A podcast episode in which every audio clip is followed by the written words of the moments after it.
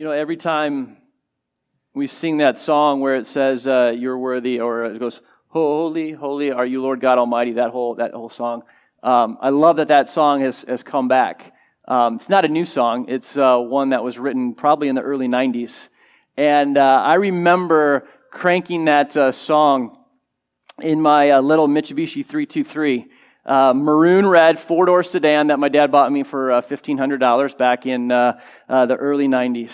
Um, with a keyed out uh, stripe on the, the side of my, my car. Uh, there was somebody in my high school parking lot that had just keyed out the thing, and um, big old, old scratch on the side. But inside there was a little tape deck. And I had a little tape in that tape deck that played that had the song, that song on it. And uh, every night when I'd be coming home from hanging out with friends or just wherever, uh, there was a road that I would always take home, and it was uh, called Deer Springs Road, and uh, just north of Escondido, California and it's a dark road with a, couple twists and turns. And I remember cranking that song so loudly in my little Mitsubishi 323. And there was one little turn uh, right before I got home that uh, it said, like, I think you could maybe take it like 45 miles an hour, like one of those uh, yellow signs that said 45. Like, that's probably the speed that you should take the, around this corner. But every uh, night I try to take that as fast as I can, just like with my little 323 with uh, the metal coming out of the tires. Like, was I'm like, oh, I think it was about 55, 60 miles an an hour is what I uh, could take that turn at. But I remember um, in those moments singing that song.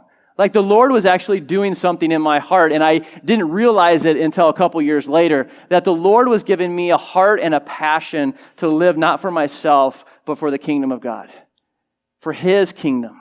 You know, in that moment, like God was taking everything that I had heard as a kid, maybe religion and, and, and some stuff out of Scripture, and saying, This is the relationship that I want to have with you. It was in those moments over and over again, driving on that road, that Jesus became real to me. And that is like my heart and my desire for all of us in this room is that we're not doing this on a Sunday morning. We're not coming and sitting in these pews just because of religion and like we have to do this or like, okay, we're going to go through these motions. No, we are coming uh, and doing this because we are in love with Jesus. That's right, Maverick. You scream it, buddy. I love it. That's our heart's desire. It's all about a relationship with the King of Kings. You know, that's the vision of our hearts, our, our lives, is to live wholeheartedly for the kingdom. You know, so often we want to uh, have this vision in our lives. And I've been so convicted lately that the vision isn't something that we come up with, something that we manufacture. It's actually the vision of the kingdom of God as revealed in the Word of God. What is the kingdom of God that we see and hear, and how do our lives align with that? How do we carry that out where we ourselves are living? And so, for the next couple weeks and months, we're going to be looking at different passages all throughout Scripture that talk about the kingdom of God. The kingdom of God is like this. The kingdom of heaven is like this. And, and last week, we were in the Gospel of Matthew, Matthew 22. And we heard a story about a king who gave a, a great banquet for his son. Well, we're going to look at the same story but only we're going to look at it in Luke's gospel, Luke uh, chapter 14. And so if you have your Bibles, turn to Luke uh, chapter 14. And it's the same story, a little bit different um, as Luke uh, records it. Luke is, is sharing things in chronological order uh, as they happen in Jesus' life. At the beginning of the gospel of Luke, Luke is saying, I want to share with you an orderly account of how things happen in Jesus' life. And last week, as we looked at this passage, we noticed that the king wants to be present with his people, that the presence of God changes everything. And that's why I get excited about times like this, is because the presence of God, as we are coming together uh, to worship, changes everything. God is in this room, I believe it 100%. But also, God, the King of Kings, is inviting us into relationship with himself. All throughout the passage that we read last week, there was a word invite, invite, invite. Go out and invite people to the banquet, to the great banquet. Well, this week we're going to see a couple different words. And uh, it's a word about um, for our lives. Are we making up excuses? Are we coming up with excuses when the Lord is inviting us to his great banquet table? I think about the word about uh, being in a hurry. I think that can be an excuse. Like, I, I need to go do this and this when the Lord is inviting us into his kingdom work. And so, Luke chapter 14, we're going to start reading at uh, verse 12, I believe. Just a little bit of a, a background. Um, Jesus is sitting at uh, the table at, a, at, the house of a Pharisee, a, uh, a ruler of the Pharisees. Um, a little while before uh, where we're going to read, a man with a condition known as dropsy came into the house. And uh, dropsy is, uh, it's not a, a, condition that we hear of, of much, but it's uh, it's a condition where somebody just had a, had a bunch of excess water. Uh, they were bloated. And so uh, people in that day, in, in, the first century, Pharisees specifically, they thought that uh, somebody had that condition because it was God's judgment on their life. And so Jesus is sitting in uh, the house of a religious ruler and is faced with a man who's experiencing this condition. And it's the Sabbath. And so a man with dropsy doesn't just drop on by.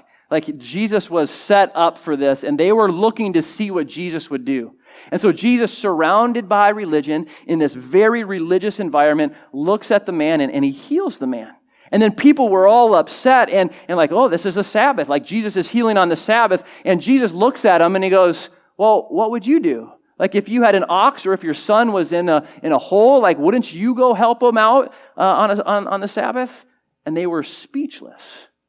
And then he went on and, and he noticed that people in the house of this Pharisee, they were, they were fighting for uh, this position, uh, the, the, the most prestigious position. And then Jesus goes on and tells the story. He goes, When you're invited to a party like this, don't seek the, the seat of honor. Take a lower seat. Put others before yourself. And so this is the context in which Jesus is sharing this next story that we're going to look at. It's a very religious context. It's in the house of a Pharisee. And so this is what Jesus said, says, and, uh, starting in verse 12 says, He said also to the man who had invited him, the ruler of the Pharisees, When you give a dinner or a banquet, do not invite your friends or your brothers or sisters or your relatives or rich neighbors, lest they also invite you in return, and you being repaid. But when you give a feast, invite the poor, the crippled, the lame, the blind, and you will be blessed, because they cannot repay you, for you will be repaid at the resurrection of the just. I believe someone in reading that just got a vision for Thanksgiving dinner. Invite not the relatives, invite the, the poor, the, the lame, the crippled, like invite them all. We'll keep going. When one of those, verse 15, who reclined at the table with him, heard these things, he said to him, Blessed is everyone who will eat bread in the kingdom of God. And he said to him, A man once gave a great banquet and invited many, and at the time for the banquet, he sent his servant to say to those who had been invited, Come, for everything is ready. But they all alike began to make excuses. They said to him, I've bought a field and I must go out and see it. Please have me excused. And another said, I have bought five yoke of oxen and I go to examine them. Please have me excused. And another said, I have married a wife and therefore I cannot come. So the servant and came and reported these things to the master. And the master of the house became angry and said to his servant, Go out quickly to the streets and to the lanes of the city and bring in the poor and the crippled and the blind and lame. And the servant said, Sir, what you have commanded has been done, and still there is more room. And the master said to the servant, Go out to the highways and the hedges and compel people to come in, that my house may be filled. For I tell you, none of those men who were invited shall taste my banquet. Now, Great crowds accompanied him, and he turned and he said to them, If anyone comes to me and does not hate his own father and mother and wife and children and brothers and sisters, yes, and even his own life, he cannot be my disciple. Whoever does not bear his cross and come after me cannot be my disciple. So start at the beginning. Here the story is shared. A man once gave a great banquet and invited many.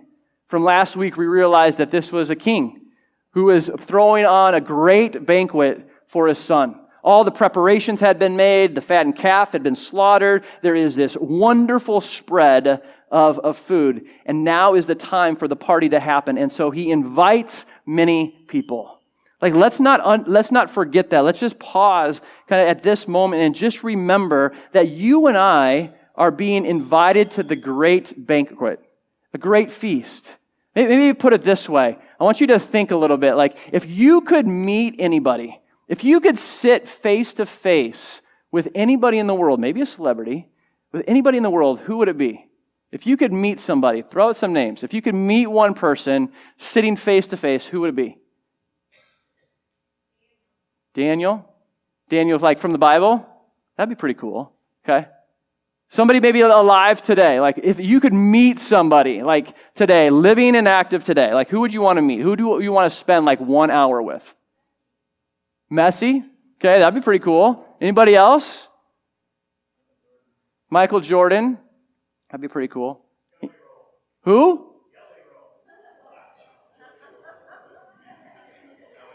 I'm at a loss. What's that? Jesus. Yeah, he's alive today. Good one, Cynthia. That's good. That's good. But let, let, us take Messi, for example, okay? Let's take Messi, you know, uh, Landon. Imagine if all of a sudden you're like, I just want to meet Messi. I just want to spend an hour just talking with him, interacting with him. And all of a sudden, you know, your parents or you get a text message like, he's going to meet with you for an hour.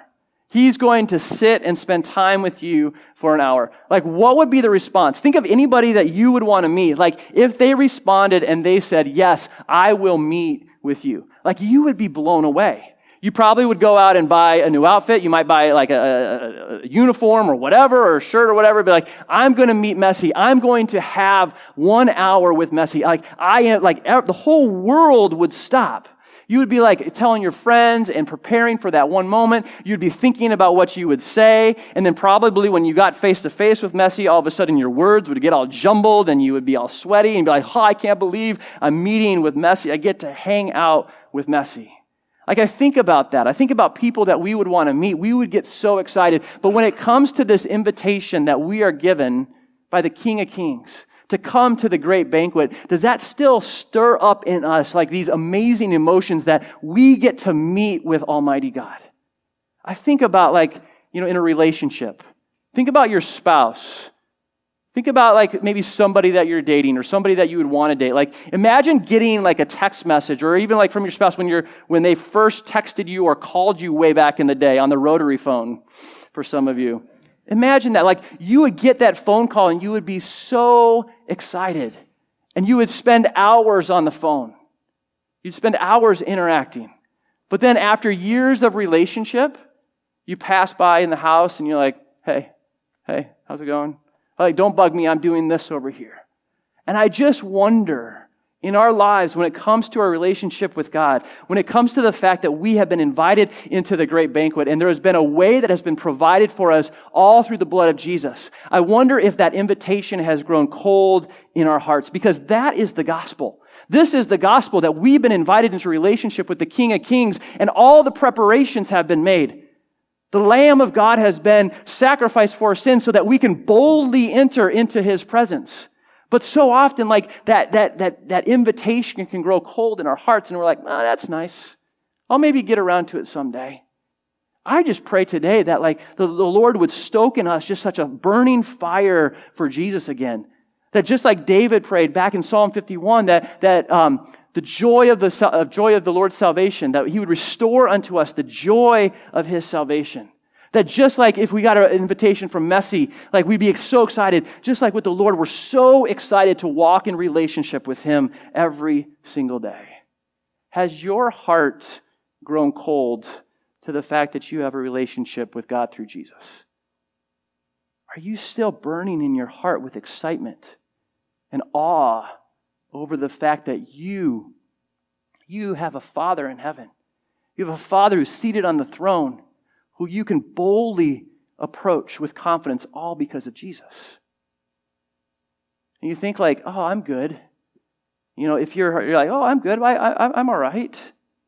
Let me ask you this question because we're going to st- step into some, some excuses that people made. Like, does everything in your life pale in comparison to meeting with the King of Kings? I just keep coming back to that word. Does everything in your life, your schedule, things that you think you need to do, does everything pale in comparison to what God might want to do moment by moment in our lives? Look at these excuses that these three people, and I'm going to look at another person, we're going to actually look at four people, and their lame excuses, things that prevented them from saying yes.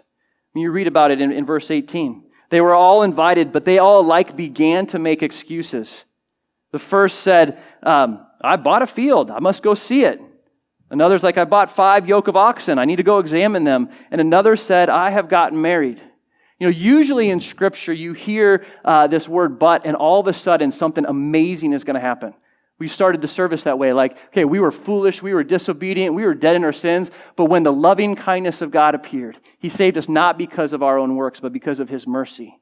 You know, usually you see that word but, and all of a sudden things change for the better. But here, this is like a sad but. All of a sudden it's like, here's this great invitation, but everybody who heard, these guys who heard, they went away and they started to make excuses. And these excuses were absolutely lame.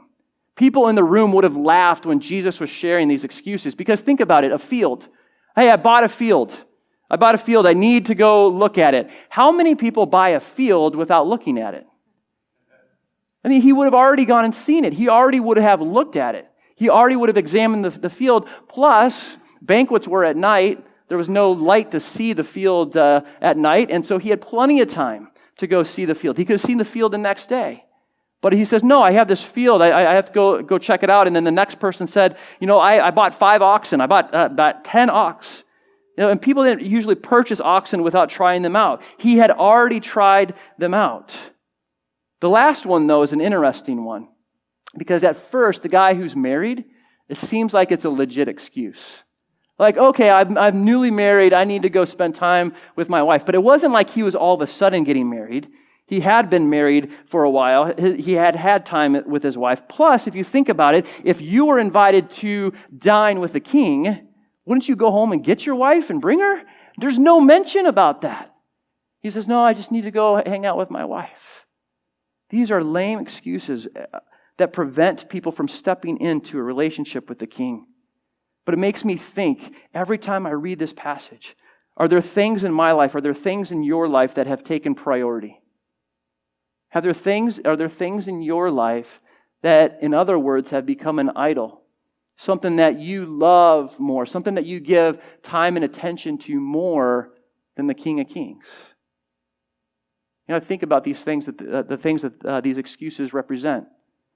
You know, I need to go look at my field. Do possessions. Does the love of the things of this world does it get in the way of you saying yes to the invitation to the, to the great banquet? Are you in love with the things of this world? Are you in love with uh, the stuff, like looking for uh, possessions and, and things that you buy to satisfy the deepest longings of your soul? Like our whole world is set up to entice you uh, to buy more things, to show you that you need more things to be happy. I mean, just scroll on any social media and all of a sudden an ad comes up and you're like, I was doing fine until I saw that and now I need that. Now my life is empty. There is a constant temptation for us to want more and more. Have the love of possessions gotten in the way of you saying yes to Jesus? Have you made possessions an idol? The other thing that I think about is like the guy who went and bought five yoke of oxen. He had huge fields. This would have been 10 oxen, and like this would have been a lot of oxen to like take care of a lot of fields. Like his occupation, the thing that he had given his life to was uh, working and making a name for himself, like through his occupation. Has your occupation has the thing that you're doing for a living gotten in the way of you following Jesus? I think so often, you know, people are stressed like, what am I going to do with my life? What am I going to give my life to? Where am I going to go to college? Where am I going to work? All of these cares and concerns flood our minds, and we allow anxiety and worry to bubble up. And we get freaked out. We're so focused on that instead of doing the thing that Jesus told us to do to seek first his kingdom. Has your occupation maybe your reputation. Has that gotten in the way of you following Jesus wholeheartedly? But then there's this last one. You know, people, relationships. Maybe worried about what people think about you. Consumed with impressing people. Has that gotten in the way of you following Jesus wholeheartedly? See, when it comes to this passage, every time I read this passage, I don't like this passage because it's too real for me because here are these excuses, and, and there have been so many times where I have allowed excuses to prevent me from following Jesus wholeheartedly. Is Jesus the deepest love of our life? Is does he have the throne of our hearts? See, there are three people here. Like three people who said yes to excuses instead of a relationship with the king. And I think every single day we have to ask ourselves a question who or what do we love more than the King of Kings? It says that the, the master, the man was angry when people said no to the great invitation. Gives a picture of, of God being angry. Why? Because he, is zealous. He wants all of us. But there was one more person that I want to highlight. Turn over to Matthew chapter 22. Because this man made an excuse even though it wasn't obvious from the passage. Matthew 22, verses 11 through 14.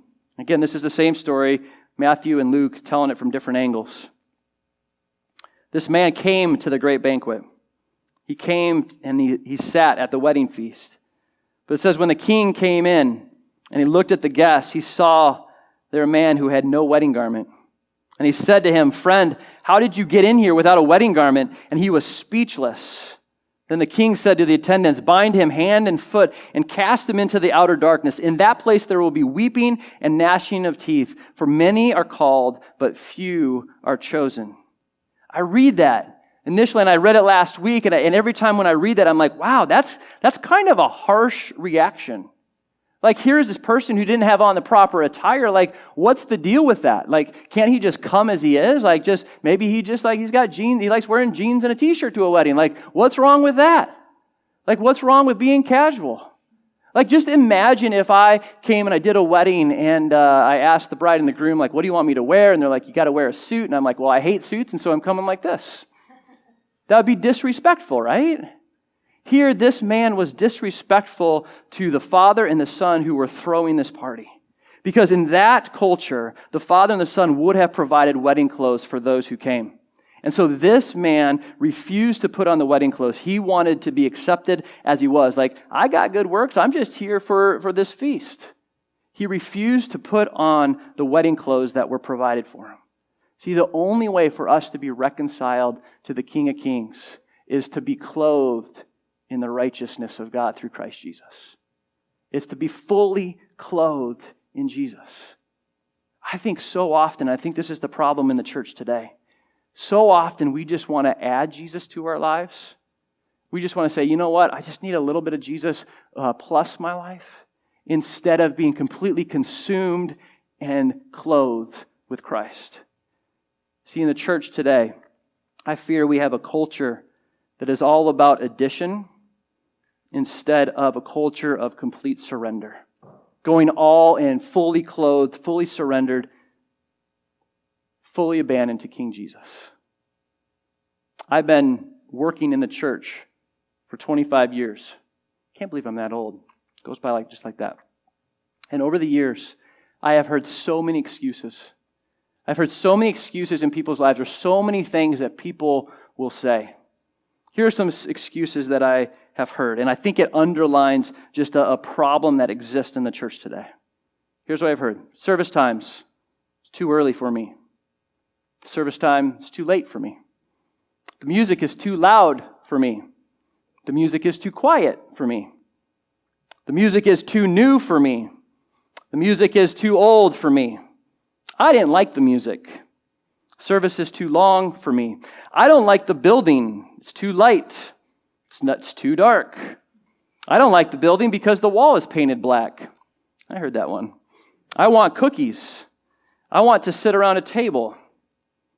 I go to church, and this is where it gets more in people's lives. I go to church, I can live how I want. Don't talk to me, don't talk to me about my sexuality.